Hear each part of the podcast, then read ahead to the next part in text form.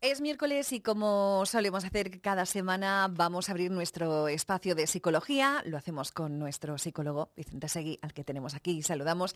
Vicente, muy buenos días. Hola, buenos días, ¿qué tal? Muy bien, pues hoy vamos a hablar sobre un trastorno, el trastorno de la ansiedad social. Y la primera pregunta, eh, lógicamente, es preguntarte qué es el trastorno de ansiedad social. Ajá.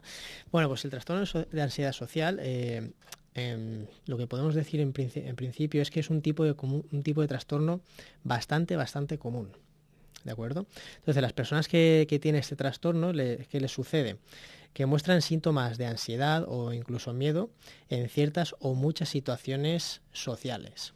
Es decir, hacer cosas sencillas frente a otras personas, como puede ser, por ejemplo, comer, beber delante de otras personas, usar un baño público, les puede llegar a causar ansiedad o temor, ya que tienen miedo a ser humilladas, juzgadas y rechazadas. Podríamos decir que algunos ejemplos de, estas situaciones que les generan temor son las siguientes. Mm, hablar en público es la que, la que más, Una charla informal en reuniones con personas eh, no desconocidas, aunque también, pero no solamente, eh, podríamos decir que no son con personas conocidas, sí que se sienten más cómodos, pero con personas que ya son semi desconocidas o incluso desconocidas ya les cuesta más. Acudir a fiestas, por ejemplo, es una situación que también puede ser problemática, mantener una conversación o iniciarla también puede ser problemático, comer o beber en público, escribir en público o utilizar un lavabo, como ya hemos dicho. ¿Y eso se puede esconder en, en una timidez? De hecho, es algo que vamos a tratar un poco la semana que viene. Te has adelantado un poquito. No, es que... Mm, Pero sí, puede ser. De hecho, eh, sí que es verdad que en, consulta nos encontramos, eh, como norma general, muchas personas que correlacionan este, digamos, tipo de trastorno con la introversión, podríamos decir. ¿Y cómo afecta? A ver.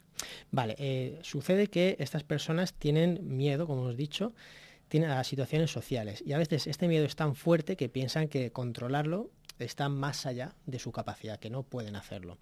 En los peores casos, digamos que el temor puede llegar a afectar a su capacidad para ir al trabajo, para ir a la escuela, si son adolescentes o niños, o para hacer las cosas eh, cotidianas. En realidad sí que es verdad que hay que señalar que en la mayoría de los casos se trata no tanto de la ansiedad por la gente, sino ansiedad por el rendimiento. Es decir, es un continuo, digamos, eh, pensamiento de me van a juzgar y no solamente me van a juzgar, sino que me va a salir mal. y se van a, reír de mí. Exacto. ¿Vale?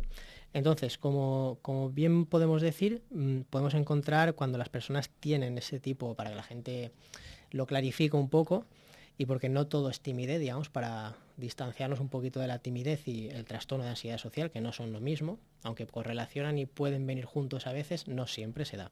¿Vale? Los siguientes síntomas podemos encontrarlos.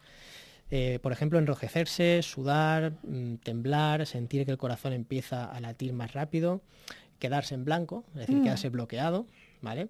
Incluso puede llegar a tenerse náuseas o, malestar estomacal, mostrar una postura corporal eh, rígida o tener, por ejemplo, poco contacto visual, hablar con la voz muy baja, esto también es muy frecuente sentirse las personas asustadas o hacérseles difícil el estar con otras personas, ¿vale?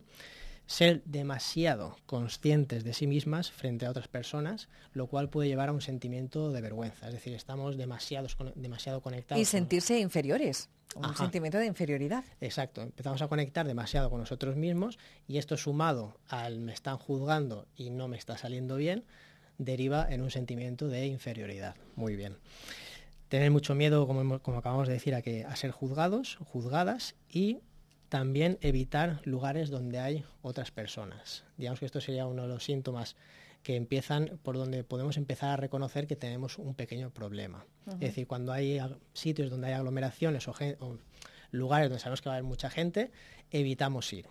¿Y qué, podemos hacer al respecto? A ver. Bien, cuando se trata de este tipo de cosas, eh, como siempre eh, recomendamos acudir a un especialista para que nos, nos, ayude a superar este problema. La terapia cognitivo-conductual, en sus variantes tanto individual como grupal, tiene una alta eficacia una alta eficacia, digamos, en, la evidencia científica, ¿no? Es decir, funciona y nos puede ayudar mucho a superar este problema.